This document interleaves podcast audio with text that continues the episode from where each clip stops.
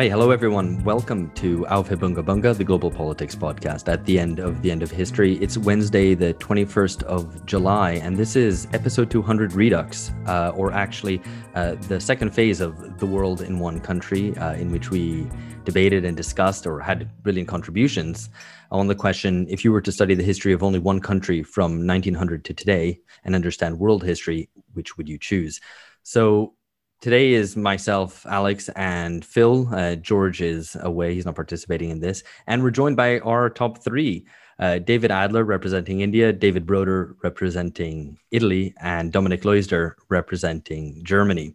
Uh, these are the top three. There was actually a top four. Uh, we had there was a it was basically a draw for for third place between India and Yugoslavia, and that was uh, Lily Lynch who's representing Yugoslavia. But unfortunately, she's ill today and wasn't able to make it. So um, we'll try to make a couple of references uh, to Yugoslavia here and there as we go along. Um, but otherwise, it's just the top three. Uh, I hope you got a chance to vote. Uh, the voting, more or less, there was a kind of a clear top four in this: Germany, Italy, Yugoslavia, uh, and India, with all the rest kind of in single digits. But uh, Phil, uh, these were all brilliant contributions, actually, uh, and they all brought kind of something different. And uh, from kind of smaller countries to larger ones, uh, I was always kind of surprised to to learn kind of new things uh, going through these. Yeah, it was it was uh, tremendous and um, far more um, kind of, I suppose, original than the kinds of arguments that were brought to the table than I was than I was initially expecting, um, and also some really great, some really great kind of, um, some really great uh, ideas behind countries. I mean, the um, Lily's kind of use of Yugoslavia as a country that doesn't exist anymore, so a country that was broken, I suppose, in um, by the 20th century, I thought was um, entirely appropriate and provided a different kind of counterpoint to a country like Iraq, which has suffered, a, you know, kind of a, a, similar fate in some respects, and yet has remained a kind of um, more or less a, not at least nominally, a unitary state. Um, I suppose one thing that did surprise me a bit about the vote was, um, well, the vote of our listeners was, I, I guess I expected uh, more of the smaller countries to make it through to the final four. Um, so we had other kind of other contributions such as Mexico, Turkey, or Taiwan, Iraq, and Greece. I guess I expected more kind of global South um, countries ending up in the top four. Um, so with a partial exception, I suppose, of Yugoslavia and India, um, that wasn't the case. Um, uh, but there you go. I guess. I guess that's. Uh, I guess that's democracy for you. um, revolting, yeah, bloody democracy. Revolting against us. Yeah, exactly. Yeah. yeah. It's tempted that Italy is a partial exception as well.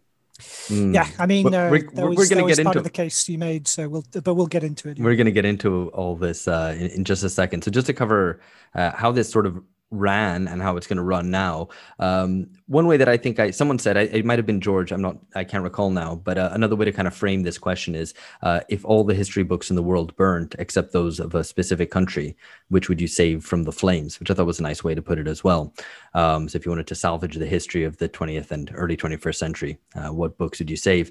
Um, so just to kind of restate what the initial kind of idea was as well is that we had set out to exclude certain great powers. Uh, we wanted to exclude the usa and russia to a certain extent also uk and france uh, because they probably wouldn't fit in japan and china. Um, germany sort of managed to squeeze in after uh, much lobbying. Um, but uh, we'll leave it to listeners to judge whether uh, that was a, a, wise choice or not. Um, we I kind of had hoped personally that uh, that in the top countries we would end up with a quite small country, just because it'd be a bit cuter, cuter intellectually, not like small countries are cute or anything. I'm not patronizing them in that way, but uh, but we didn't. They're all quite. I mean, they're all quite significant, uh, either big powers or quite literally very large countries. Um, so let me just uh, introduce again uh, the the top three.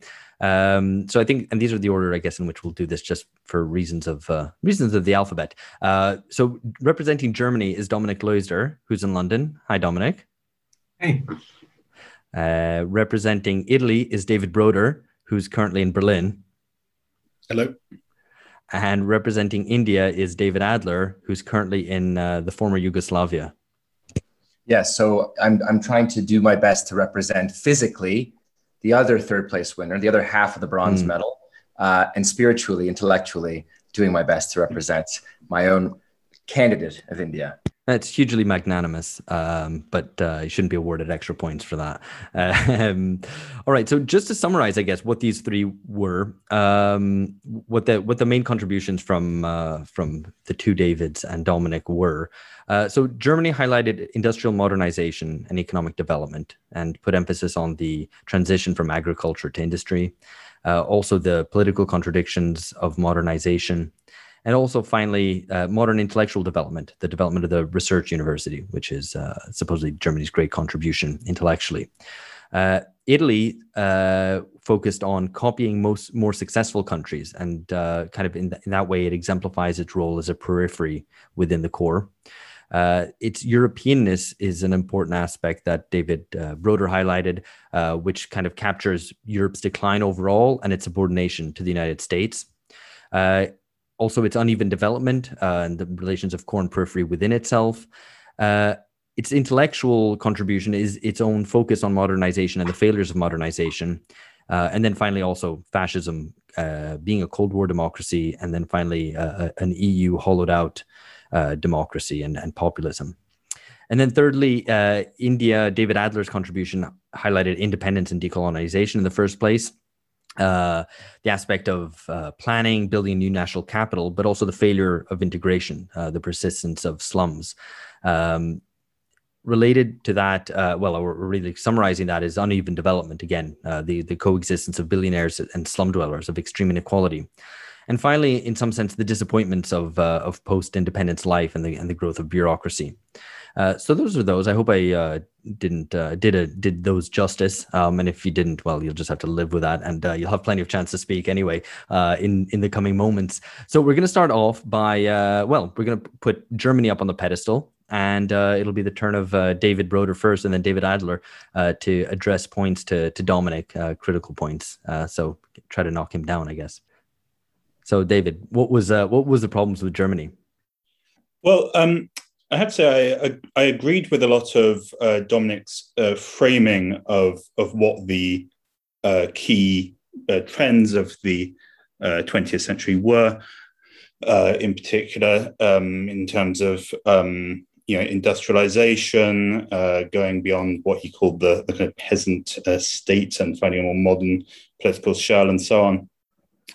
Um, and also in terms of the you know the development of the social sciences and so on.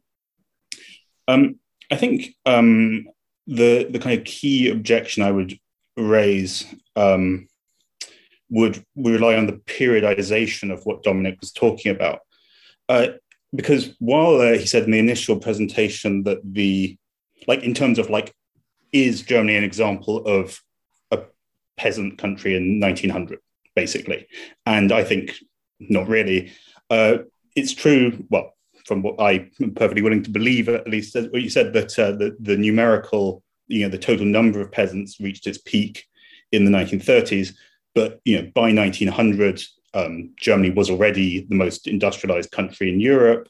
Uh, most of the population lived in cities. Um, I think even we could question kind of what kind of peasantry existed by 1900, also in terms of things like its political integration and education um, for instance, like if we think of um, if we think of things like uh, literacy, you know, the very large majority of all Germans, including peasants, were literate before 1900. Um, and uh, you know, I don't know particularly much about the, the structure of the peasantry, but um, I mean, if you know, comparing to my own example, I mean, if you think of the the Italian peasantry in 1900, particularly in the south, like would be majority illiterate, very high uh, levels of like um, like uh, sharecroppers, uh, child labor, this kind of thing. Um, and you know, I think this is important not just because oh well, you know, Germany German peasants are like wealthier, uh, so therefore unrepresented, but rather the process the processes by which um, you know in the title of Eugène Weber's book about France, you know, peasants into citizens, you know, that's a fundamental structure, in fact, of the 20th century worldwide. And I think that um, in the German case, um, you know, there was already um, various, you know, very limited, admittedly, and not and a kind of low inclusion democracy. But like already by 1900, like I think most of Germany had, um, you know, some form or another of universal suffrage. uh, and the other point I'd briefly make about periodization is I, I kind of think like if we were talking about the 20th century and we were having this discussion in 2000, then we kind then maybe the German case might be a bit more plausible in terms of um, modernization through violent shocks, then eventually arriving at a sort of slightly kind of post-national uh, identity, the European project, and so on. But I think that the, the that Germany hasn't really suffered the dec- the kind of decline, the political collapse of other European countries in in the last uh, couple of decades. I think that's also an important part of the picture. All right, very good, uh, David Adler. Your your critical comments about Germany. I mean, I feel a bit, I feel a bit bad because I think this is going to be, you know, such a walk in the park to take to task these two European countries and the obscene Eurocentrism of their accounts of the period 1900 to 2020. And so I think to, you know, to make that case, looking at Dom's account of Germany, this kind of ludicrous candidate, the best that he can offer is that Germany was an innovator, that there was innovation, but not representation of the period under review. So the things he's talking about are things that Germany, you know, um, d- designed, modeled, gave to the world, whether it's research centers or this mode of industrial production, but it's not representative of the world in terms of its experience of how those contributions, how those innovations then were trans- transmitted and diffused through the world, which were much, you know, much more complex. And so I, you know, fundamentally I agree with David's approach that even if you focus on those innovations, even if you, you do take seriously the idea that, okay, where these things began uh, is crucial to understand their later development and transmission diffusion around the world in that period, we're still only talking about uh, less than half of the period under review. And I would make the case that you know Germany, if you look at the latter half of the 20th century, um, is just is an exceptional experience. Um, the way that Germany uh, lived, you know, lived through this Cold War and the re- reunification, uh, the exceptional experience it had of, you know, uh, sustaining low wages but decent growth, exporting its uh, you know underdevelopment to countries like Italy, where that's under review. Um, you know the ways in which that experience in the second half of the 20th century and certainly the 21st is so exceptional and continues to be so exceptional i think uh, makes it really hard for me to believe that germany is a credible representation of the period under review. I mean I'm not, I don't want to take cheap shots, but you know, just thinking about population wise um, and the ways in which you know the experience of most of the people in the world under this period uh, from 1900 to 2020 in the global south, as David is saying, is a much later uh, development of a much more kind of shot through with all these contradictions. Uh, it's at the it's the brunt of uh, of these empires that are being uh, that are emerging and diffusing out from Europe, uh, where two of these candidates are, are, are being offered. So I think that you know th- we have to distinguish clearly between countries that have had a profound impact on the world. You know, you mentioned this question: which book do you save? And it's sort of which book do you save to understand what transformed the world in that period, or which book do you save to understand what the experience of most people in the world was under this period? Right, that gave the fullest expression of all the colors of the developmental experience, um, of the full range of regime types uh, from socialism to kind of wretched neoliberal capitalism to experiments in social capital regulated uh, markets. You know, that's really, I think, where where the German case really falls apart. Uh, and so, making that distinction, I think, and I'll put this back to you, Dom. I mean, you know, how do we make that distinction between innovation and representation when we think about this vast period under review? All right, uh, over to you, Dominic. I mean, it gets two lines of attack there. One is that uh, Germany didn't really have that kind of quintessential experience of turning peasants into citizens, that it was already quite developed uh, by the turn of the 20th century. Uh, and then, secondly, that Germany was much of, uh, of a leader economically and also an innovator, and that that is not representative of the history of for, for most peoples in the 20th and 21st century. So, Dominic. I'll try to address them both at the same time, um, although David Broder's was really the more meatier argument, I have to say. Um, just to, I mean, the point is not necessarily that, that Germany was, um, you know, that backward a state at the time. The point is that it was an unevenly um, and incompletely developing country. Um, and that that kind of um, problem, the problem of partial modernization and the crisis of partial modernization, not only caused the, the events afterwards, but prefigured it in many ways. I think that also solves the issue that David addresses that you know, Germany isn't quite like India or other developing countries. They go through the same thing that Germany went through um, in the start of the first uh, of the of the 20th century. In other words, you have this um, this this huge surge of modernization, um, you know, urbanization and industrialization and agricultural um, masses flocking to urban centers with the promise of mass democracy and, and economic uh, growth and social mobility. But really, what's happening is an entrenchment of um, entrenchment of agricultural property rights on the one hand, and a consolidation of the bourgeois revolution. I think that's why um, Charlie Maier famously referred to the 1920s as sort of the, the global uh, thermidor, in other words.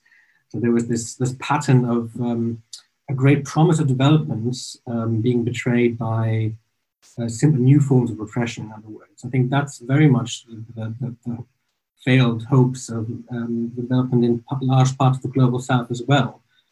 Um, as for some of the, the, the, things that David Broder brought up, I mean, it's, it's an empirical question of, you know, whether, whether how, how large Germany's peasant population was at the time. But as I say, it's really more about um, Germany being this prototypical and uneven um, hybrid system, so to say.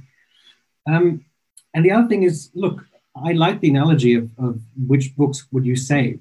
Um, another way of putting it is, how would you explain the 20th century to extraterrestrial?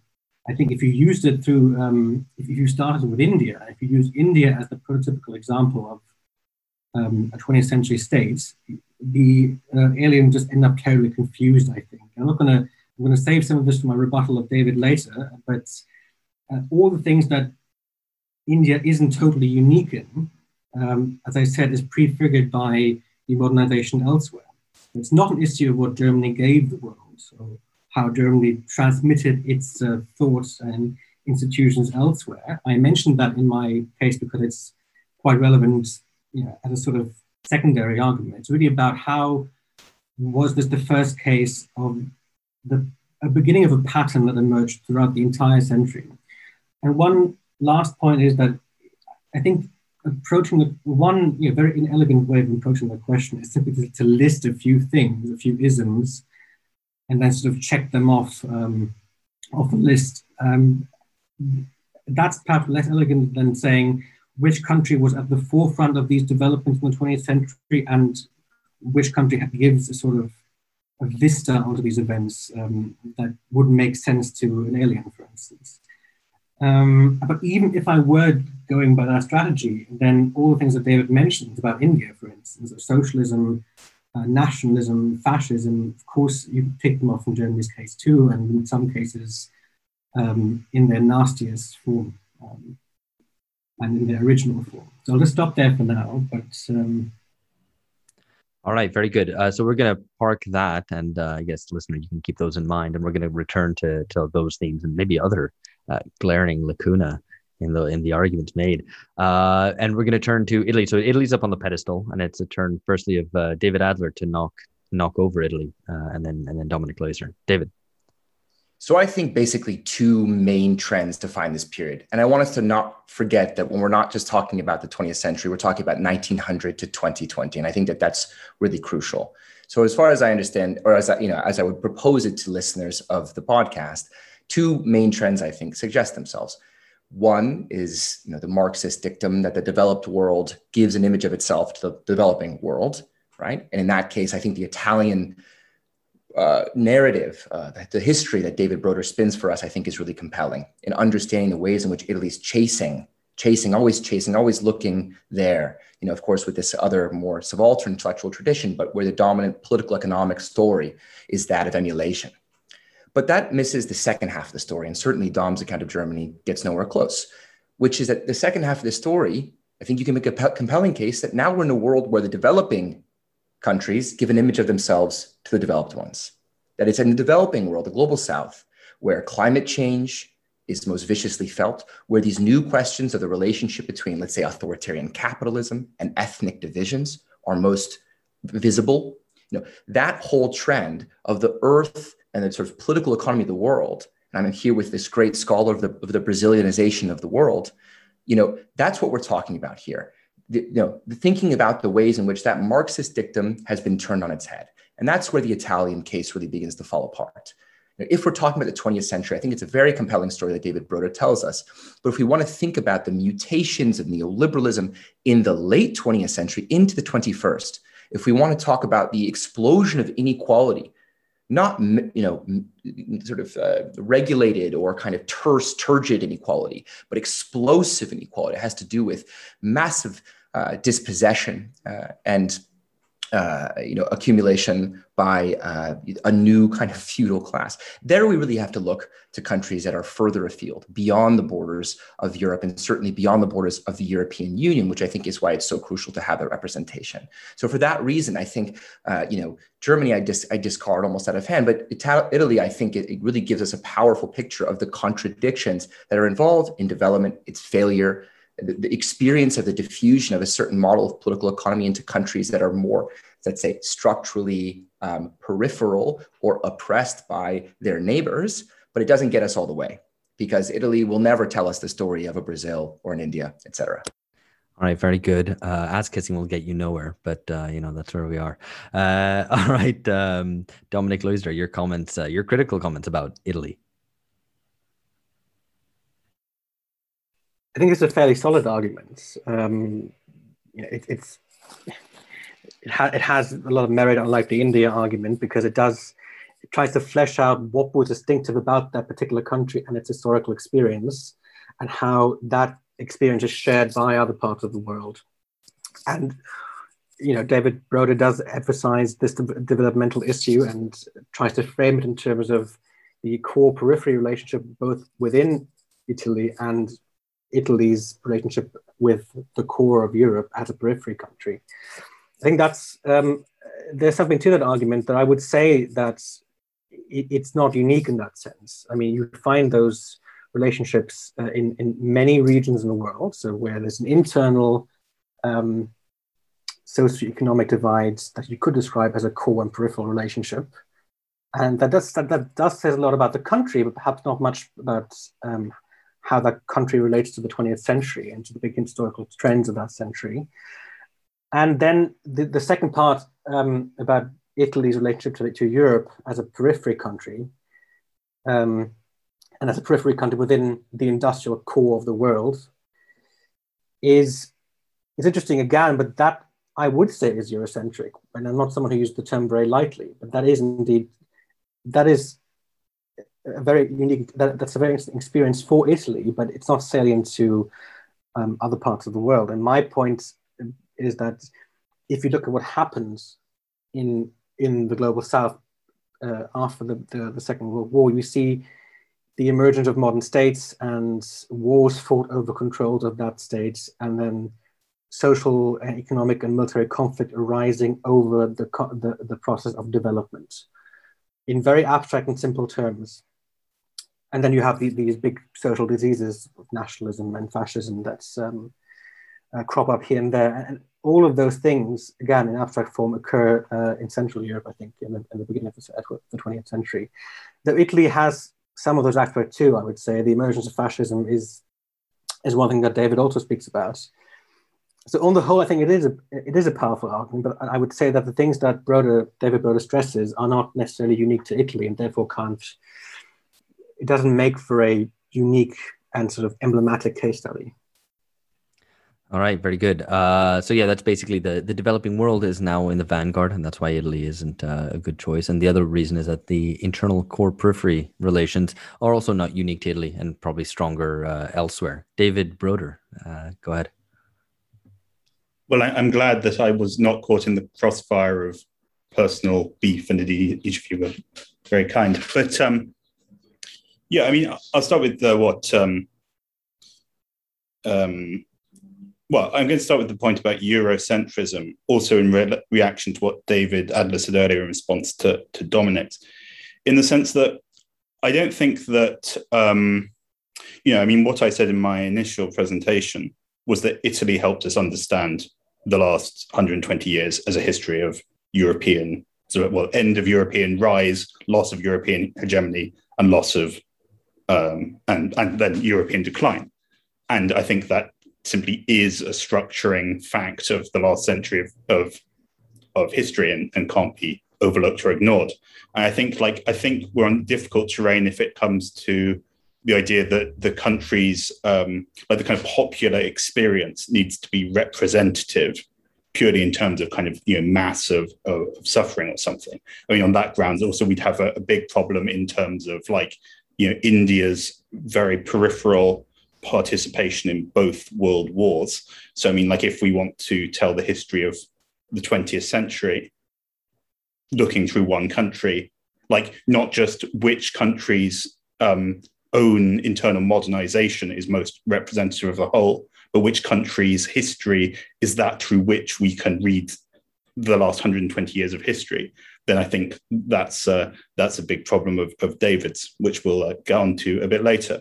So yeah, so I think that the the, the the another problem with the Eurocentrism argument is that there is a um, you know as um, David mentioned, uh, part of my initial argument was that uh, Italian history is uh, particularly worth studying and interesting because of the uh, because of emulation and because of the the intellectual discussion in Italy, right from uh, sort of sociologists at the turn of the 20th century. If we think of people like um, Gaetano Mosca or uh, Pareto, whoever, the, the idea of emulation as like a as the structuring framework for uh, like public debate and intellectual life means that Italy and Italians have produced a way of reading the world, of reading modernization in a way that is internationally influential, in a way which isn't true of, for example, India. So I think that um, while, uh, and you know, I mean, I think, like, of course, Italy is not unique. Uh, it's uh, the unevenness of its development is certainly a lot more than other wealthy countries. Um, but um, you know, I, I, think it's not. Uh, I think it's not unique, but rather uh, has, you know, it does exhibit the patterns which allow us to to to to. Um, so it exhibits patterns which are indeed generalizable. So although I think the popular experience isn't necessarily representative, uh, I think it it goes through the different political regimes. It has the chasing of uh, modernity, the chasing of uh, role in European hegemony, which then declines. Uh, so I think that's why uh, why it uh, is indeed still useful. Excellent. Um, it's heating up, um, actually quite literally, but also also this this is good. Uh, we're gonna put finally India on the pedestal. So David Adler is gonna be attacked from from two sides. Firstly by firstly by Dominic Leusder, and and then by David Adler. So Dominic, go ahead. Oh, where to begin? Um, I think the, the most obvious flaw in this argument is that it doesn't really contain any um, premises. There's no inference. I mean, there's some description, but really what it consists in is simply stating that it's important to look beyond the the the, um, the industrial core of the world, the North Atlantic, and the United States, and, and the United States and the EU in this case, or Germany and Italy for that matter, and that uh, simply looking at them can't give you an entire experience of the 20th century, but simply stating that doesn't make it so. So there needs to be some sort of reason for that. And as I try to point out, and I think I'm quite grateful for David Broder expanding on on that part of the argument, which is also part of his argument, namely that it's more about re- regime type generalizability than popular experience so the content of the politics and popular experience isn't as, as important as the the kind of big macro macro political historical trends and regime type trends and transitions that countries have gone through um, and have suffered through sequentially throughout the century. And those are really important. So I think even if there was an argument that, um, and again, there isn't any, that would make use of that extreme difference in popular experience, India being a, colonial country, a colony that has to fight for it, uh, its freedom, then undergoes its very, very unique um, nation building process, which again is, is extraordinarily um, bizarre and unique. And I think there's no historical corollary here. Um, even then, I think there would be a greater merit to the argument that regime types matter more in trying to tell the, the period from 1901 to 2000s. Um, Yes, and I would say that again, to the, to the extent that he does touch upon these regime type issues and on the issues of um, you know, urbanization and um, you know, the failed promises of modernization and partial and uneven development, again, uh, they are prefigured elsewhere. And India is going through what other countries are going through uh, at the same time. So he has to make the case that India's experience with that with precisely that kind of um, transition is unique and somehow more representative than, let's say, Korea's experience or Taiwan's experience or um, Southeast Asia's experience uh, of that particular type of transition. And I think um, I'm not sure whether I can make that case, but it's not made here, so we can't really address it. All right, uh, David Broder, your turn to attack the the Indian representative. Mm-hmm. um, I mean, I think that well, part of the part of the answer is what I is uh, part of the uh, attack line. Let's say is what I laid out already, which is I, I don't think that um, uh, the political forms of India or its political thought do uh, sort of point the way of the future to wealthier or Western or previously hegemonic countries. I mean, I, I struggle to see the the the evidence of that. In I mean, in particular, because I mean, if we ask, like, is today's India showing holding up a mirror to the future of the West? I mean, India is currently ruled by the largest mass political party in the world, whose which is mainly defined by religious chauvinism so i mean i think like i mean of course like we can talk about um, you know the, the the forms of, of, of mass democracy in in in, in independent India and, uh, and mass parties uh, and so on. But I, I don't really feel that uh, one could honestly say that they either reach the kind of uh, some sort of high point in or or, or pinnacle uh, in terms of like uh, elite formation, the forms of organization, the forms of communication, really anything like that. Uh, and then at the same time, um, you know, if we see in uh, the Western world the decline of mass parties and atomization and so on, then India doesn't show that at all. And I find it hard to see how the political situation of India, like, I mean, apart from like a generically discussing like the strength of far right populism and so on, I, I don't really see what uh, from current Indian experience is likely to point the way uh, for the future for uh, for Western countries. All right, there's kind of different lines of attack there. Uh, David Adler, you can uh, reply to those. Yeah, I think that we're really having um, a debate across very different premises. And I think that maybe I answered the question and took on this candidate for a totally different reason than some, someone like Dom or even David would have. You know, my, my understanding was not regime change generalizability, and you know, nor was David's. David's point was that Italy passed through and and took on and would participated in some very key moments throughout this. That if we read the history of Italy in this in this period, we'll understand the things that you know major countries passed through in a way. And what I'm I'm, I'm trying to think about the most representative country, yes, in terms of the experience of the world, because I think that's how we have to read it through the experience that the people had around the world. So to take even you know starting there, the absence of the colonial story um, from from Italy uh, in this period, to, in Germany in this period, I think is a gaping hole in the stories that we're telling about this period, where for most of the world, the experience of being colonized, moving towards independence, and I would contest Dom's claim that the experience, even of the most kind of vicious forms of partition, the specificity that attended to the British departure, were that particular. I mean, if we think about what happened in the, in the, the decline of all of these empires and the ways in which the infrastructure that they left bore some marks of a kind of progressive colonial administration, other marks of the kind of traumas of um, disintegration that attended to the, the, the, liberation process. These things are an experience that is so general across, across most of the world. So I totally agree with Dom that I don't think India, if we look at, you know, is it the vanguard in this way for most of that period, um, that it is representative. In fact, I think that it's precisely as uh, India as the object, as on the brunt of, of other kind of either colonial, literally colonial forces, or neo-colonial, as in the case, uh, you know, the, the, part of the story that I tell about India is this brutal shock therapy administered by the Bretton Woods institutions in the 1991, which is an experience that is hugely generalizable across most of the most of the global south and the ways in which that that you know rapidly transformed uh, the political economy of the country and led to uh, the, the, you know the rapid rise of, of, of, inequality across the country a thing that i disagree with david i think is being reflected back um, elsewhere in the world so you know, I'm excited to hear from our hosts. I, I you know, hope they do intervene because I do think that um, this point about India and whether we do have, as I was making the point before, whether countries like India, Brazil are showing an image of ourselves to the world. I mean, David, I don't, I don't know how you can possibly say, oh, yeah, this generic uh, right wing populism thing, ah, just kind of throw that under the rug.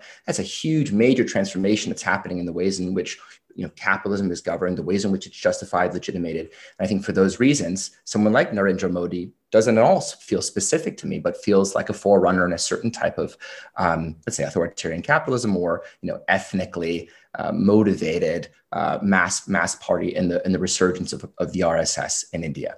So whether we want to judge it by having participated in so many of these important moments to answer the initial question we were put to, which storybook of this, which history book would tell you the history of the world, I would say that India is a place where so many of these phenomena have collided, uh, whether where empires have collided, even where it sits geographically. I mean, the two of you are stuck up out there in the North Atlantic. We think about where India is, the relationship it has to China, to the U.S., to Europe, to the old empires, to the new empires you know, if you want to f- track through the, the, the timeline from 1900 to 2020, you have a hugely expansive and a really rich, colorful view. But if you want to burrow down into the experience that people have, which is how I understood the question to be asked, right? If I'm a, thinking about a person living through this period, in which country would I get the best sense of the kind of contradictions and the crazy phenomena that swept through the world? I still think that that the Indian case uh, holds sway. But I totally agree with both of the critiques in that sense that David Broder and Dom have put forward.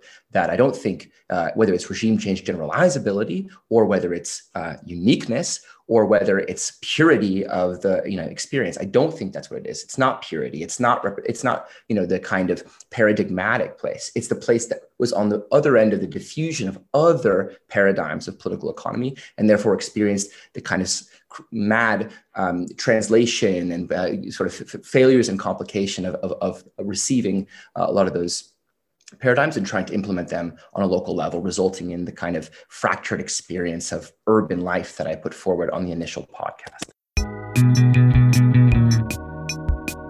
All right, excellent. Uh, those are all really good. There's so much uh, to to delve into, and there's some kind of obvious ways that we could divide these up. Uh, some sort of axes which actually split these countries up. You know, whether it's a European or not, whether it was an imperial power or not, its experience of uh, or to what extent experienced the first and the second world war or not uh, whether it had a sort of hegemonic position globally or within its region or not so there's many different ways to uh, divide this and also just that question about how representative or what we mean by representative of world history which uh, i think is like one of the like main bones of contention do you mean to represent the mass the experience of the mass of humanity do you mean to represent uh, the most important social forces, the most infor- important uh, political dynamics, etc. Lots of different ways to divide this up and to kind of make your selection. But um, Phil, um, you've been listening along, and uh, I guess to to start this off, you're going to put some uh, points to. Well, you go ahead, actually.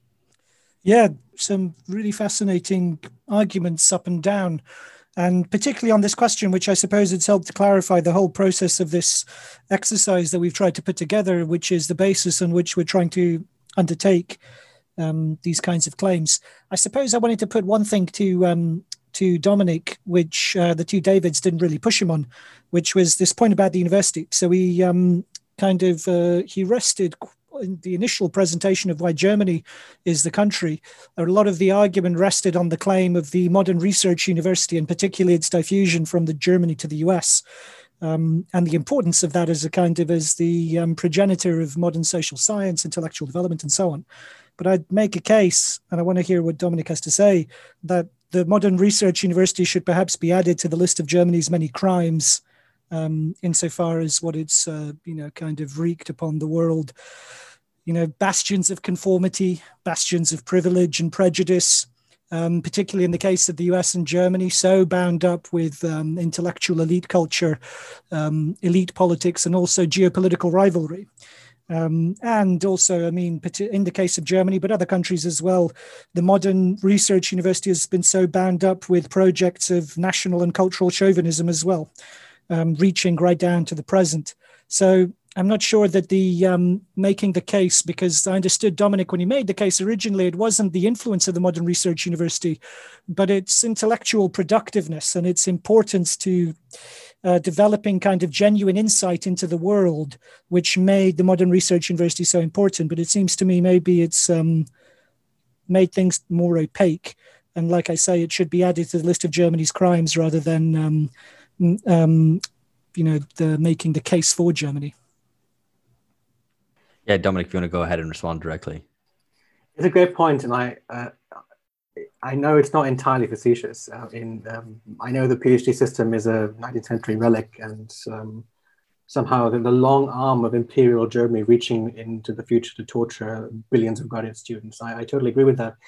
Uh, I should say that my argument was a bit of a hat on a hat. So it was the, it was the story about what I think is the defining, I as a materialist and a sort of closet Marxist, I suppose, um, at least in my framework um, of the world, is the most important trend of the 20th century, which is the material and productive development of large parts of the world. So the big break with the rest of history, which is people um, escaping the Malthusian trap, growing incomes and living standards, etc., and transitioning from agriculture to industrialism, and then as a separate issue, there's the influence of, um, you know, you could say human capital and the growth of knowledge and human capital and how they influence development um, directly and indirectly through technologies developed. And you can link that to high modern science, which reached its peak in late, like in imperial and Weimar Germany.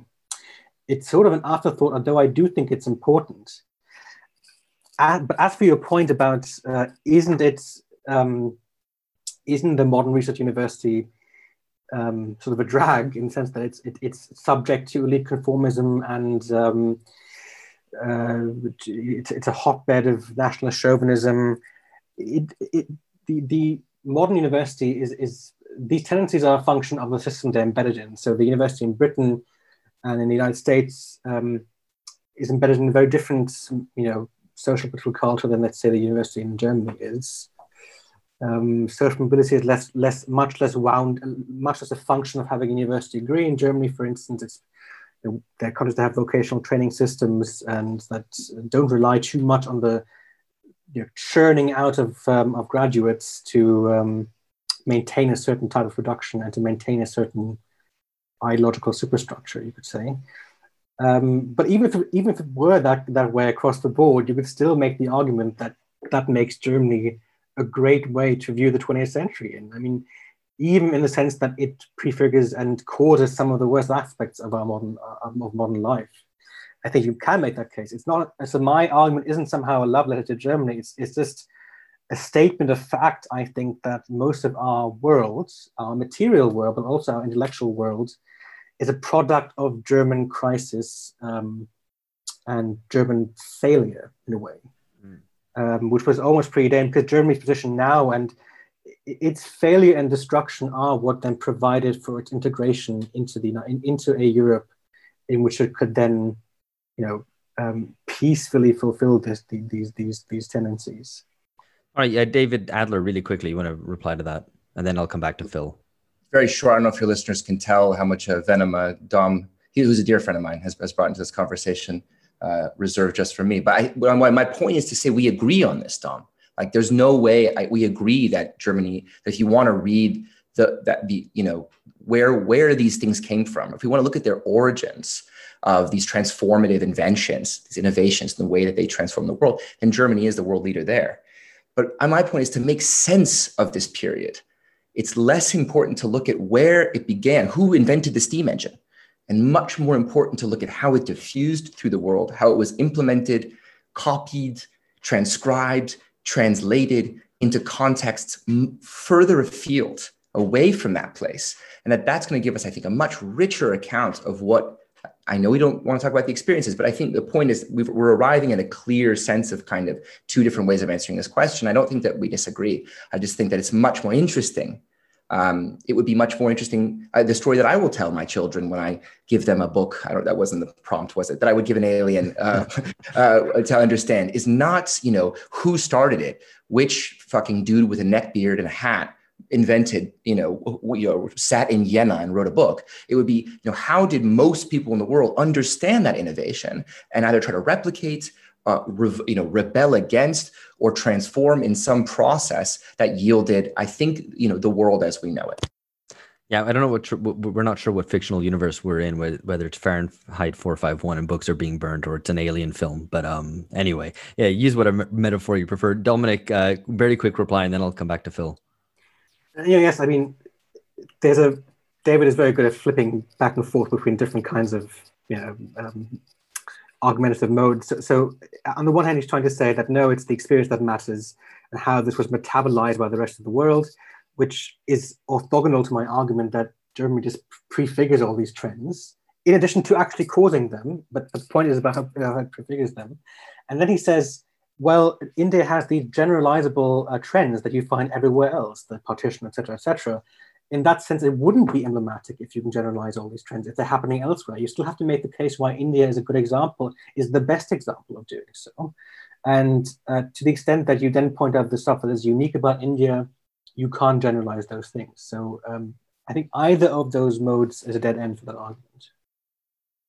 Phil, uh, did you want to come back with something, or I, or I'll just maybe raise something really quickly, which um, maybe firstly David Broder can reply to. Um, though this might be a bit softball, but there's a there's a. No, I, I suppose... there, let me just let me just do this one really quickly. Is about territorial integrity and state continuity because that isn't the case across the board and many of our different contributions. I mean, to make a shout out to Yugoslavia, of course. Uh, has moments of kind of unification and, of course, famously uh, breakup and balkanization. And whether you decide that's representative or not, I guess is is up to you. But here we have kind of quite different examples of uh, you know of Germany uh, and India, and maybe Italy's a slightly different case. So maybe uh, David, you want to talk about that, and then uh, how relevant you think that is, and then the other two, I'll bring them in. Well, I mean, Italy has the advantage over both Germany and India of having been a single independent country throughout the period in question. I mean, I think Germany was was four countries at a couple of points.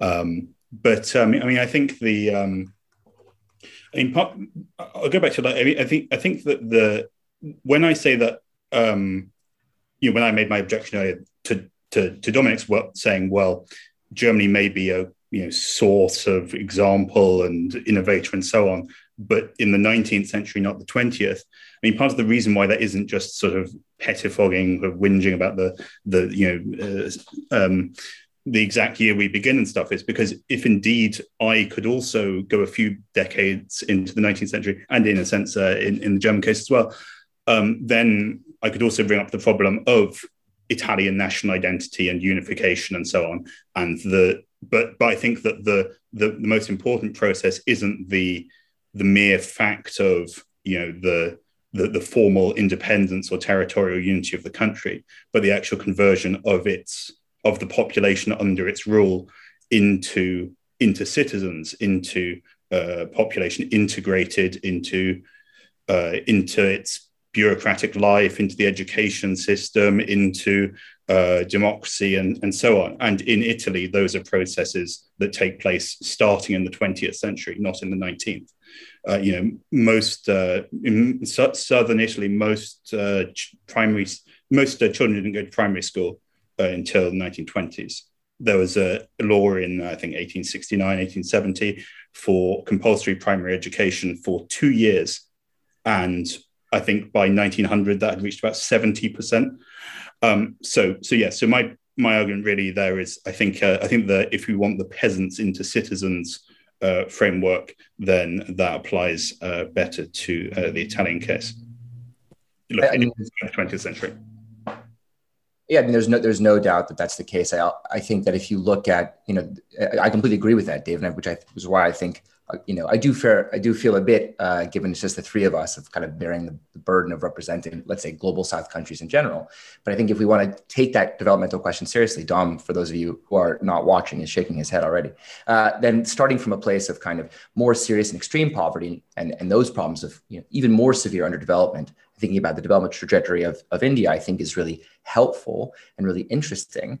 And you know, this I want to really emphasize that the experience of Italy in the latter period under review, which both of my other contenders are hoping to sweep under the rug. They don't want to talk about the period 1990 to 2020. They don't want to talk about that period. Why? Because it's been dominated by basically a single trend. I mean, Italy is in a period of a 30 year long stagnation. And it's impossible, you know, that's a very specific experience of a country. And I think, uh, of course, riven through with sort of crisis, generalized crisis, but I think it's impossible to talk about the, the, the history of the world in that period by speaking to Italy's 30 years stagnant living standards. And the same about Germany. I mean, the way in which Italy and Germany are locked in the in the horns of this uh, Maastricht Treaty framework and and and the monetary union that is the euro, like it's both specific and boring to look, you know, thinking about global history to look at the, the last 30 years. And I know that's a, a, kind of denouement for this argument, but I just think that if we think about um, not where we started, but where we've ended, you know, where are we today? Um, I think this would be a different argument if you'd asked really about the 20th century proper, but I, you know, I put it to both my uh, I think we can make the conversation even more interesting if I put it to both of my uh, contenders here, how they make sense of that, that question of either stagnation in Italy or, or, or sort of the last 30 years in general and how it represents the world in some important way. Yeah, stagnation and relative decline. How important are they? David Broder, and then uh, I'll come to Dominic Leusder. Yeah, I mean, this brings us back again to the question of um, emulation, because in you know, Italy in 1900, anywhere in Europe in 1900, no one would have, have any doubt that uh, Germany over the last decades of the 19th century, since it had provided a model of state building. And if we uh, look at, you know, throughout uh, Italian 20th century history, whether it's the fascist regime or whether it's um, kind of post-war, you know, mass consumerism, whether it's the European project, in each of those cases, you can say, well, the Italian basically public intellectual debate was centered on the idea of a, a model which Italy will sort of yearn towards or try and move towards and fails. And then I think that the problem with this idea that the that that's been reversed, that now countries like um, Brazil, I mean, I think Brazil would be a better case than than India in the sense that its like political culture is much closer to, to European examples and, and, and so on. Uh, but unfortunately, Alex couldn't uh, grace us with his uh, participation. But um, I, I, um, actually think Brazil is not a good would, would be actually a terrible uh, it would be a terrible case. Actually. I, don't, I didn't do it. actually, um, yeah. So I mean, uh, so I think the problem with you know when I talked about uh, you know uh, Modi not being holding up a mirror of the future is because, of course, M- Modi's India is an important example of right wing populism and rising nationalism and national capitalism and these kind of things. But the political forms of India are extremely unlikely to spread to currently wealthier, more advanced, whatever you want to call it, countries, in the sense that the BJP is a party of what is it, 150, 200 million members? Governed by a more or less explicit uh, religious, religiously motivated ethnic chauvinism, and like I think there, like that isn't the model that other like that countries like Italy are going to go down. Like, of course, you, you know, we can debate like to what extent that will be drawn from its own history through, you know, parties of fascist roots, but which are no longer explicitly fascist and so on. Um, but also, I mean, the other part of that is that um, what we're what we've seen in the the final, in the end of the 20th century is the decline of European uh, preeminence. Of course, you know it's long predated by the rise of the US and so on, but that includes the hollowing out of national sovereignty. And I think that you know I think it would be very difficult to paint a picture of the decline of the nation state looking at India. Okay, I mean, maybe there's some counter tendencies during the, the crisis, its tensions with, with China and so on, but I'm just not very convinced that that that that that is uh, that is a trend mm. which is broadly applicable around the world. I wanted to so I wanted to um, to put Dominic's point to David Adler um, about India. So I think, I mean, um, you made you made like uh, a spirited case, David, for and you've uh, taken on the mantle of representing the global South in the competition. Um, but uh, Dominic has, you know, kind of raised the point that when you make the case for India, you do it by dissolving India's specificity away into the kind of the morass of, you know, the experience of the global South over the last 120 years, rather than actually making the case for India as some kind of prism for refracting a wider experience. And um, so I wanted, I wondered if you could address that point specifically. But also, I mean, you know, there's one thing you haven't mentioned and wasn't picked up in the back and forth, which is um, India's experience as a democracy, because that's the thing that makes India very famously stand out. Um, to so many other post-colonial states, the fact that it survived as a democracy rather than sliding into military dictatorship as so many other post-colonial regimes did, um, and to that extent, it isn't in fact representative of um, of the experience of so much of the global South, which is what you've rested your case on. I'm not sure I agree with that, Philip, because I think that what we're, you know, so first of all, I think your question combines well with David Broder's. Oh, Dom's already raised his hand to tell me to screw myself. Um, so, uh, so you know, David Broder's point uh, about Europe's uh, relative decline, I take that well, right? But what's the what's the flip side of that? The flip side of that are countries in the developing South, you know, galloping forward and finding their own confidence you know, being part of, for example, BRICS. What does BRICS represent? Represents this new kind of global South uh, emergent coalition that's willing to challenge exactly those, you know, NATO powers, let's say, right? So I think that, you know, in that sense, David Broder and I agree that it's important to look at these important trends, but I'm just looking at, it, I think, from the from the other side uh, in certain ways. And so, Phil, I think you know, uh, or to Dom's point about what is kind of the structuring logic of my case for India, I really think it's about just it, the way in which it tells so many of these stories. I challenge the idea that looking at Indian democracy, of course, it's exceptional in its size and its diversity, but it, te- it tells a whole story about the disenchantment with democracy. It does actually tell the story of the evisceration and the hollowing out of the state, David Broder. I mean, I do think that India does tell that story as well. So I think my point is to say that India is telling more stories than the other contenders here.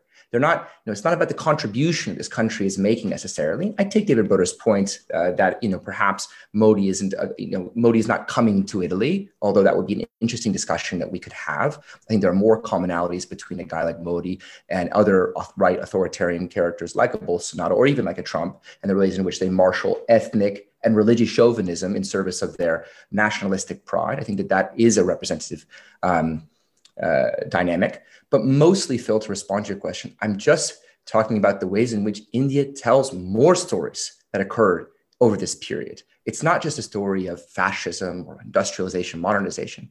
If we're trying to distill 1900 to 2020 to three things, as Dom has tried to convince us there are only three things that compose this 120 year period, fine. Germany can win. What I'm trying to convince you is that if we want to look at the whole beautiful rainbow of phenomena and political economic transformations that took place in this that both in, in, you know include all the ones that david broder is describing for italy and so many more of being a colony of national liberation of ethnic division of trying to live in, in a democracy and being disenchanted with that democracy about you know structural adjustment inequality. Right. That doesn't sound like that, a, that, that sounds, doesn't sound like a beautiful rainbow, David. That, at all. it also it also sounds suspiciously postmodern. These multiple narratives. I, am not I'm not sure about that. Dominic Leusder, quickly uh, respond to that. Well, Alex, I have to remind. I have to just remind the audience that David and I are friends, and I do feel blessed to be his friends. Uh, but um, we're just competitive in that way. My, I actually wanted to address uh, Broder's point, David Broder's point about first of all, about the, the, whole timeline issue, yes, of course, if you go back further into, into the ninth century, it becomes a bit uh, difficult conceptually.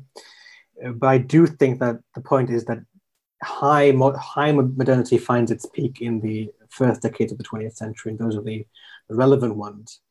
As to his point about relative backwardness, I think that's key because I think that's a good rebuttal because then it, he says, why then not Italy or let's say even Spain or Portugal, which had an even larger gulf between you know very backward um, peasant populations and industrial urban centers, and which carried those um, highly divided societies even further into the century.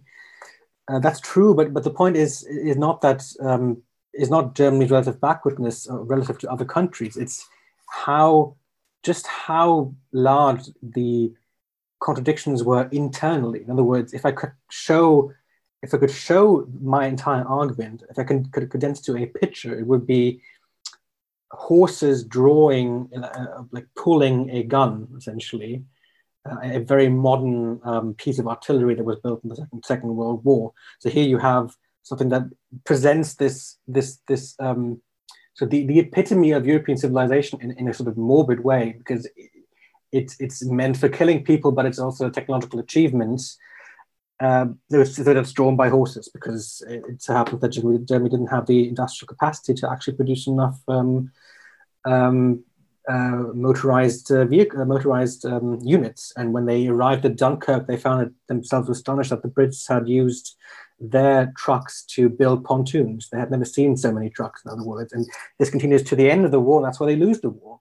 It's that very particular set of circumstances where you have um, extreme, par- extremely partial modernization.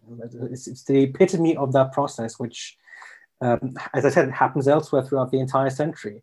My point is not um, that Germany is somehow you know, uniquely um, representative of the European experience, and that the European experience is therefore is more important because it spreads to the rest of the world. It's just that you, you, Germany is sort of the um, represents both the eclipse of European modernity and a co- confirmation of the basic model of modern growth.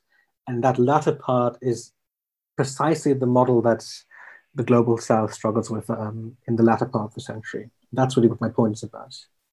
So, actually, this has turned out really interesting because a lot of the discussion has been throughout this, and also your initial contributions about modernization, about the agrarian transition, about uh, uneven and combined development up till today.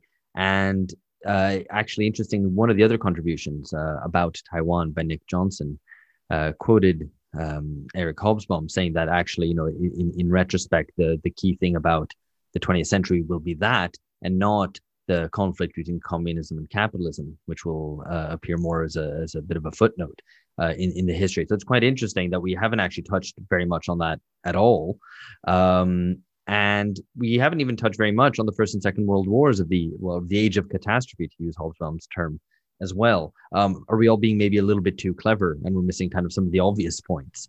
Um, I'm going to come to David Broder. Well, well, well, go ahead, Phil. Phil. Well, I was also well, I was actually to put a point to David about this because David Broder, that is, um, when he said um, about India not really having the experience of the Second World War, because I thought that was unfair given the um, how important the Indian Army was to the to um, the British imperial project in the Second World War. And so many Indian soldiers kind of fighting in Europe, in Burma against the Japanese. The importance of kind of um, of that story for Indian independence, um, and also the um, the Bengal famine as well, um, which was uh, you can't kind of separate which in the in 1944, which you can't separate from the experience of the war itself. Um, so all of those things seem to me to uh, I guess to reinforce the case made for India, given the fact, I mean, okay, India was never occupied, um, but it's certainly the kind of the martial history of India does it plays a really important part in the Second World War and therefore strengthens the case for India in terms of its experience of the and the role that it played in the 20th century as part of the British imperial war effort.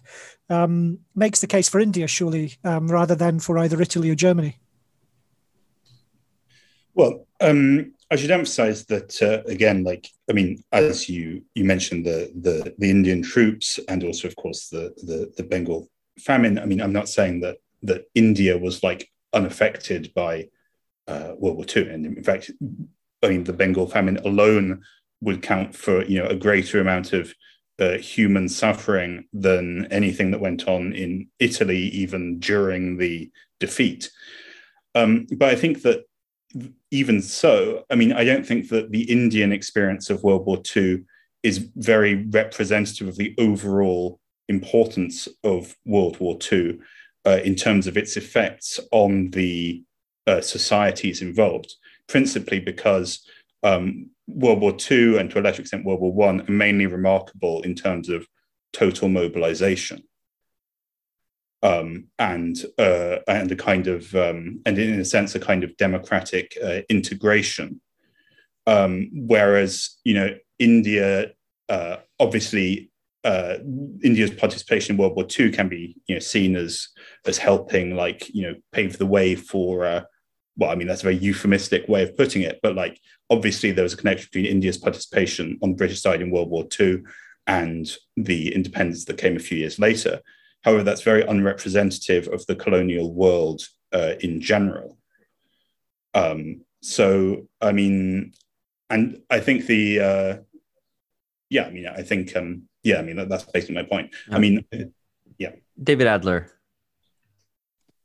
No, I, I am walking now into uh, uh, the Pomo trap that Alex has set for me. But I just want to you know emphasize this point that when I think about, I'm lucky to be in a runoff with Italy and Germany, where these narratives about World War II are indeed so ossified and don't permit so much complexity.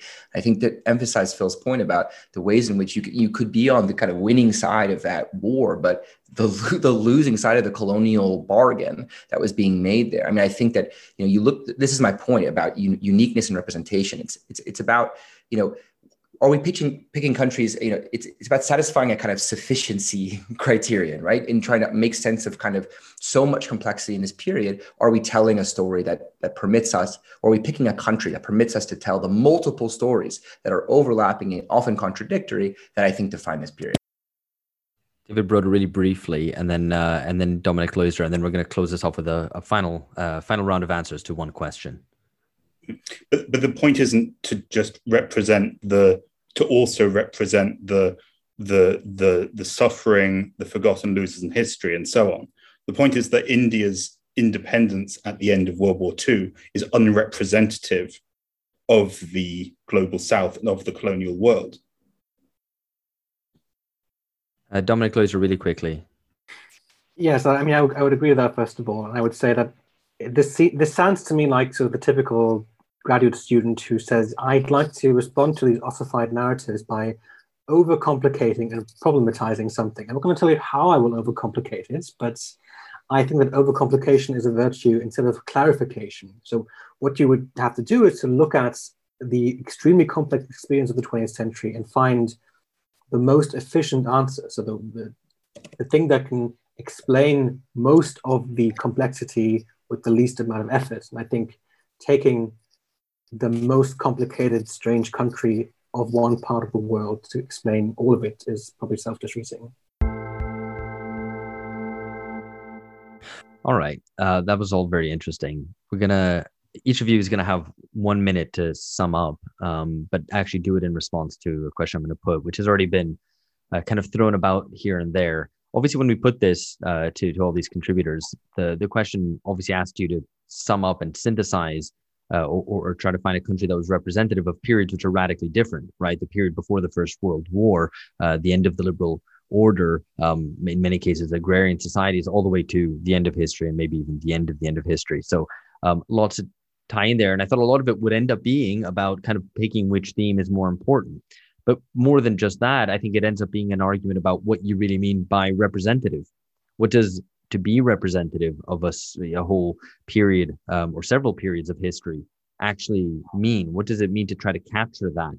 Does it mean to capture the experience of a larger mass of people, of the leading social forces, of major intellectual developments? What is it? So one minute. Uh, we'll go in, I guess, reverse uh, alphabetical order of the countries that you're representing, which sounds complicated, but there's only three of you. We'll so we'll know what's going on. Um, it will be, uh, yeah. So we'll just do that to, to close off before Phil and I will have our kind of judges moment. The, the the question is to to define what we're what the question is we're seeking to answer.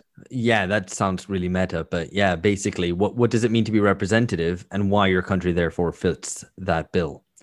So what what aspects are you choosing to to sort of highlight, right? Um, which I think has already been kind of uh, hinted at as uh, through the discussion. So uh, finally, so David Adler first, uh, followed by David Broder, and then Dominic Leusder. Yeah, I think throughout this this call, I've uh, this discussion, I've tried to make the case that India is a worthwhile candidate, especially in the context of this runoff, because it's telling the multiple stories that define this period. I take Dom's point about being a, you know, awful 21st century graduate student and just being a splitter. But I think my point is very simple that if you want to really understand all the different stories and their contradictions in the ways in which uh, they are positioned for the vast majority of humanity at the receiving rather than the kind of driving vanguard of history, I think this is critical. And specifically focusing on on the back end, just how far many of most of the world was in terms of agrarian societies and underdevelopment. And then crucially thinking about the latter period, with both these other contenders have kind of sought to avoid, in thinking about what is the last 30 years? What is happening? What are the transformations that attend to not just the 20th century, but the early 21st? And there, I think looking to the global south is simply critical, even if the, the particular mass party configuration that India has is not perfectly representative. It contains many of the key stories that I think are going to be dominant, that are already dominant, and will continue to dominate this 21st century as we move forward. David Broder on Italy.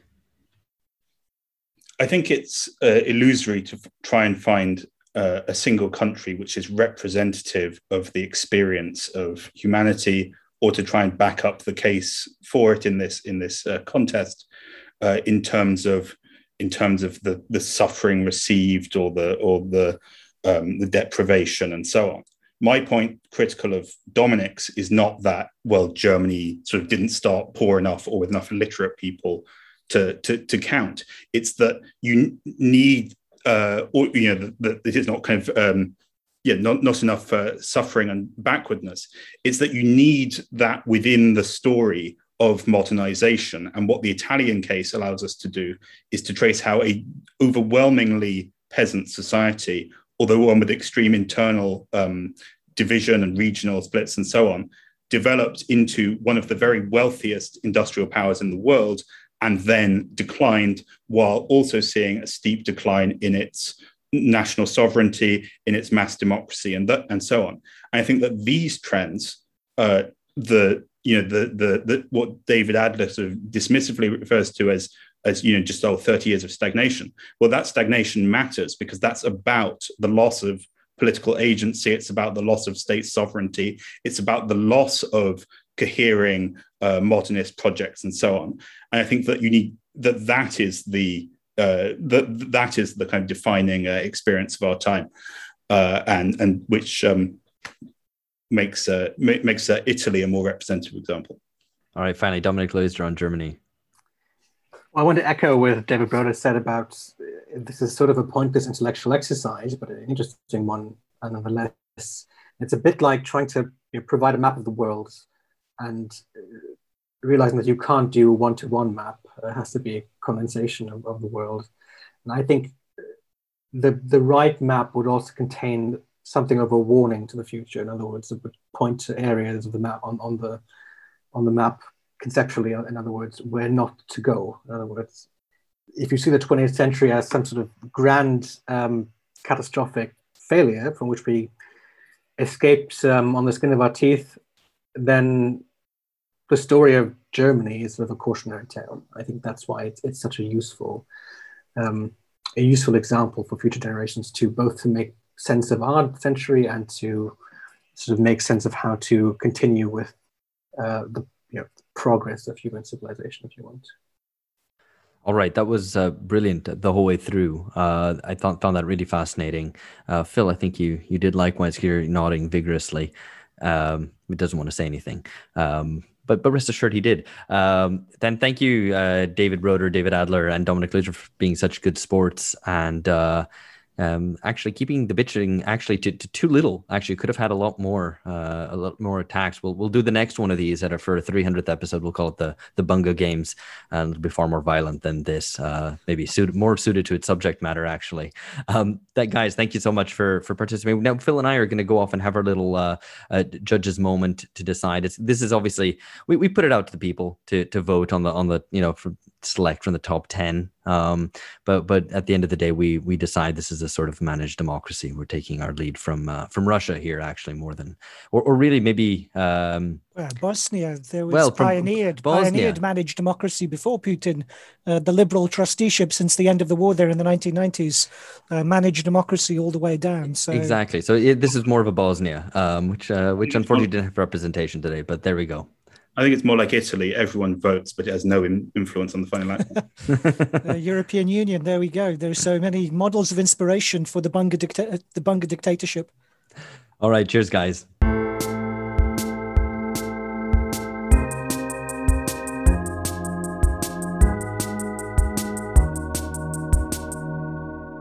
All right, so thanks again uh, to the to those three guys, and thanks to all ten contributors. Uh, to listeners, if you want to see those again, they're all on YouTube, both the, the whole video as well as um, as individual videos in a, in a playlist. So if you want to dip back in and kind of remind yourself why, uh, you know, whatever Taiwan or Turkey might be really representative of uh, of the history from 1900 to today, uh, you can find that there. Um, and if you do do that, uh, subscribe to our YouTube. Uh, we do post all our episodes there. You probably don't listen to them very much on there because there's not very much video content, but we might have more in the future. It'd be helpful to have more subscribers on there too. So uh, do click subscribe on YouTube. So uh, now it's uh, uh, Phil and I to have our, our judges moment. Uh, George is away; he's uh, exempting himself from from this. I'm not sure why. He's but, not uh, taking responsibility for making making the choice. Well, exactly. He's yeah. washing his hands. That's why washing his hands. Whereas we're in the position of having to exercise Bunga dictatorship. So we take our lead from the voters, but the final choice is ours. Um, so, so, I mean, yeah. do, do you know who who you're going to pick? I mean, we, we, we can discuss know, a little man. bit I mean, in I a guess, second, but go. Yeah, yeah, I mean, well, I don't know, man. I mean, let's. I mean, I suppose uh, I'd have to talk myself through it to make up my mind. Uh, so let's do that. Yeah. Uh, so I th- I mean, there was there were things which I thought, you know, kind of uh, maybe telling omissions in some of the cases, um, you know, that were made across the way. Um, so, for instance, like um, the, I mean, it was kind of surprised me, I guess, in a way that Dominic. Well, okay, roll back one. So, one big thing was the what does it mean for a country to represent the history of humanity for the last 120 years? and um, you know that was a kind of a big ask and it, i guess you know looking back on it on the back on the off the back of that debate um, perhaps we could have been more kind of sharp in what we put to the contributors, because what came up in this end of the this process was: is it supposed to capture, you know, the bulk of humanity's experience, or is it the, supposed to capture kind of some uh, yeah like india being simply by weight of population like the average the average human uh, yeah. in the world yeah. The average human in the world? Or is it supposed to uh, distill something about large scale processes that shape um, human social historical experience in some way that perhaps is a bit less immediate.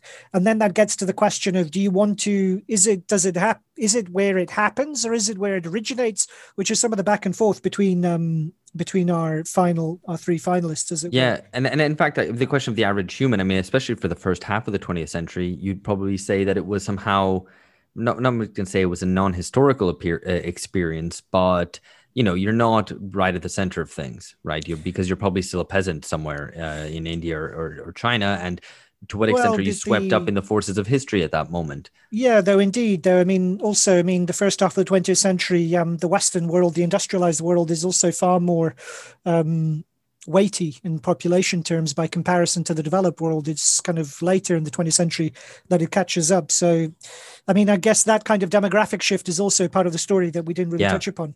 So I mean, I think so. I guess. And with- just one point about that also is that if you think about it, this is the midpoint in the period that we've selected is 1960. Um, and not in the way that we probably tacitly assume 1945 is the midpoint yeah, between the short we 20th century. Kind of, that's right. We were thinking in those terms, but you're right, and it is. It does kind of give a different perspective on all of that. Is uh, 1960 is the cutoff point. And and again, the, the point that I that I raised, but uh, I think that everybody took up um, already without me having kind of prompted people to do it, um, both here and in the the, the initial um, uh, pitches, I guess, was that you know it ended up being very little about communism versus capitalism. Yeah. And actually, relatively little also about the First and Second World Wars, um, which in probably yeah. maybe in retrospect, you know, or I maybe we can discuss this actually because there's an argument for as Hobsbawm argued, that capitalism versus communism, especially in the in its form that it took in the in the Cold War, um, maybe will, in retrospect, be somehow de-emphasized. Yeah, I mean, I guess it's hard to. I mean, only if you squeeze China out of the picture, which we've done by the way in which we've set up this um, process, right? So, I mean, it's impossible to restrict communism to the short 20th century off the back of the fact that um, a party uh, styling itself as a communist party has been so important to um, hauling China into the modern world and is um, one of the most powerful actors in world politics at the moment. So to that extent, I think you know it's um, that story is uh, you know it can't be kind of uh, quite cut cut that cleanly. But I mean, one thing I suppose that I, you know, which I was surprised that Dominic didn't talk about more because he could have was, um, you know, Germany's experience of being occupied, of being kind of territorially divided, so that yeah. the ideological divisions of the 20th century were kind of territorially inscribed in the division between East and West Germany. The fact that you had that regime type, the experience both of the kind of authoritarian Eastern Bloc as well as of um, Cold War liberal democracy um, all of that. And indeed, the image that he talked about, which he said if he could summarize his argument in an image, it would be um, the Wehrmacht using horses to draw cannons. And he tweeted this image um, as part of the process online if people want to go take a look. So this was um, howitzers or artillery units being dragged by horses um, onto the Eastern Front. Um, but he didn't kind of talk about the Eastern Front or um, or the insanity of of uh, Germany's kind of colonial campaigns of conquest, but also ethnic cleansing. I mean, that's such an important part of the yeah. story for Germany that um, the post war population of Germany, so much of it is ethnic Germans expelled from Eastern Europe or fleeing in advance of. Um, fleeing in advance of the Red Army, um, which is, you know, that and, experience and indeed, is representative and indeed of we didn't really discuss population as a whole population management and fluxes which is hugely important to the 20th century in a way that it really it wasn't to preceding periods in history i mean it's a major kind of development of of, of for the human race effectively and in the 20th century it was is especially violent of irredentism ethnic cleansing yeah. population transfers yeah. uh, where you know if you can think of, of greece and turkey the population exchange uh, in the 1920s and indeed obviously of genocide which uh, you mentioned i think phil in reference to uh, the the Beng- well to the Bengal famine, I guess, um, and uh, which is not directly, I guess, a genocide, but um, yeah, but the kind of concentrated episode of um, of mass death linked to kind of um, not only mismanagement but also political decision making on the part of, in this case, the British imperial authorities of the day, and I, that takes us to India. And so again, I mean, you know, there were points which I thought um, Adler, David Adler, could have included, which he didn't. Um, you know, say emergency rule under Indira Gandhi. Um, so, and that seems to me like, um, I mean, that kind of experience of authoritarianism, of outright dictatorship, um, that also seems to me a very important part of um, the Indian story, um, or indeed the kind of the many um, low-level insurgencies which the Indian army has been involved in, um, often you know with tremendous brutality against both native peoples and Maoism. So um, you know, there's uh, or the Indian-Pakistani wars. So, yeah. I mean, I know, I know, obviously, you know, not not everything can be included in the story, but it seems to me um, it's worth drawing attention also to the omissions uh, because I guess it tells us something about the choices that our presenters made. So, at, at the end, for the end summing up point, David Adler rested um, the weight of his claim on the idea of the fact that um, that most of people were on the receiving end of certain kinds of processes. And this is what makes India um, the prime candidate for being the history of the last 120 years in one country. So the idea of humanity as object rather than as subject of history. Um, and I'm not sure that works for in, you know, I think that doesn't really work because I'm not sure you can make the case that it, in that Italy and Germany were really in charge of their des- of their national destinies. And I mean, I think that I mean, know, that though, is though proved I... by fascism you know, if anything, is this kind of desperate flailing of a country to kind of fully take charge of its national destiny. But I think th- this is this is precisely why we've made the initial exclusions that we did, right? That yeah. we didn't include the U.S., a country which was very much in charge of its destiny throughout the period, and in charge of the destiny of many other countries, as well as the U.K., as well yeah. as France, uh, as well as Germany, uh, as well as Japan to a certain extent. Anyway, yeah. so there's a reason we didn't include these countries for any listener who's sitting there and going, "Well, you didn't. You still should have included the U.S." That's but the reason. I mean, I guess the point I'm saying is though that you know David Adler was trying to make the case for India by saying that India was at the receiving end rather than driving them. Yeah, I think you know that doesn't make the case for India as against Italy and Germany. No, and but it does weaken the could... German case, I think, to a certain degree because sure, the German man, because, because uh, German hegemony over saying, Europe, uh, yeah, especially well, after, at, the, at the end of history, uh, and it's kind of in, and its intellectual leadership in some ways makes it not quite representative. I think this is a point which David Broder landed, I, I, I, guess, against Dominic Leusder, which is precisely that for most countries it is emulation, and that's the the experience of of the well, period in in at hand. Well, what I was going to say was, I suppose that the you know the image of uh, you know the fascist experience of Italy and Germany, and it's interesting, in fact, that we have you know the two kind of um, archetypal fascist states, or two countries which had archetypal fascist states, made it through um, through the voting to um, to the final, um, and in this instance, you know, I think that that experience that experience speaks to the fact that they were not in charge of their destinies. Um, that fascism is this desperate attempt, you know, this flailing kind of hysterical attempt to steer the course of history on the on the part of um, the nation in question, and you know, catastrophically failing um, in both cases. And so it didn't work to make Adler's David Adler's point. Um, and so for that reason, I think for me overall, it, I think David Broder clinched it. I think in making the case for Italy, it seems to me that Italy um, in terms of being kind of liminal, to use the really wanky postgraduate um, um, expression, because um, it was a promo expression, that it's kind of uh, that if you have a country that's in that kind of gray zone, it's a peripheral country within the core. And as David Broder says, it takes us up right up to the last 30 years experience of the hollowing out of um, the hollowing out of uh, the decline of modernization and the hollowing out of processes of um, popular participation, of growth, of national cohesion. Um, all of that seems to me to make the case for um, to strengthen the case for Italy, capturing it, something which is both about the West, you know, which is an important part of the last 120 years, obviously, but also um, the wider world as well. Yeah, I, I don't disagree with that. I mean, it's obviously we should say not perfect because it doesn't experience uh, experience occupation kind of at the end of the Second World War, but not in a sustained uh, colonial fashion. Uh, and it doesn't experience decolonization and recent independence. Um, its whole national moment is in the 19th century.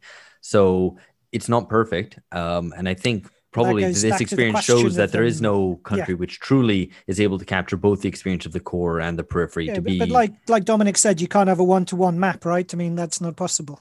Yeah, absolutely. Um, and you need to choose something uh, and, and, there may be an element of recency bias uh, in, I think, in, in plumping for Italy. Maybe I think as we seem to be doing, um, in, in, and not just because it's called Aufhebunga Bunga and, and, all that kind of thing. We have a chapter in the book called Italy, the Country of the Future. That would be a bit of recency bias because precisely that the period of the end of history after the Second World War is um, very Italian, I think, in a, in a, in a general sense, and certainly for for much of the West.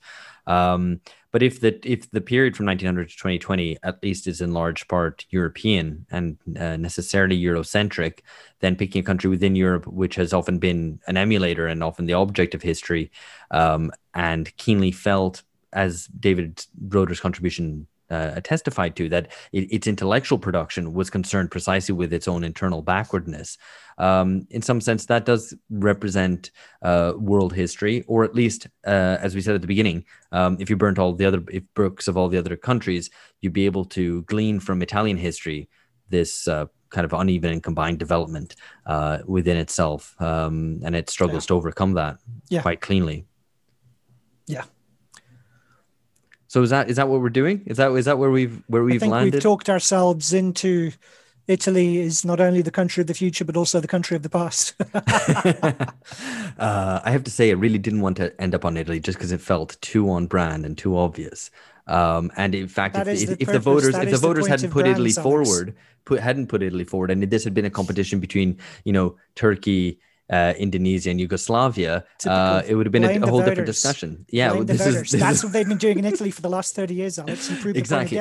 That's a good point to end on then. We're blaming the voters. Uh, thank you once again to all the contributors. It's been really brilliant. I hope that this is useful to people also. Um, it's obviously was a little bit academic, you know, maybe, but, you know, ultimately uh, it, it's maybe a useful resource in the future to dip back into to uh, reflect on what uh, what this history has been, um, and also maybe foreshadow what's uh, what's coming next, which is what we like to do here in Aufhebunga Bunga.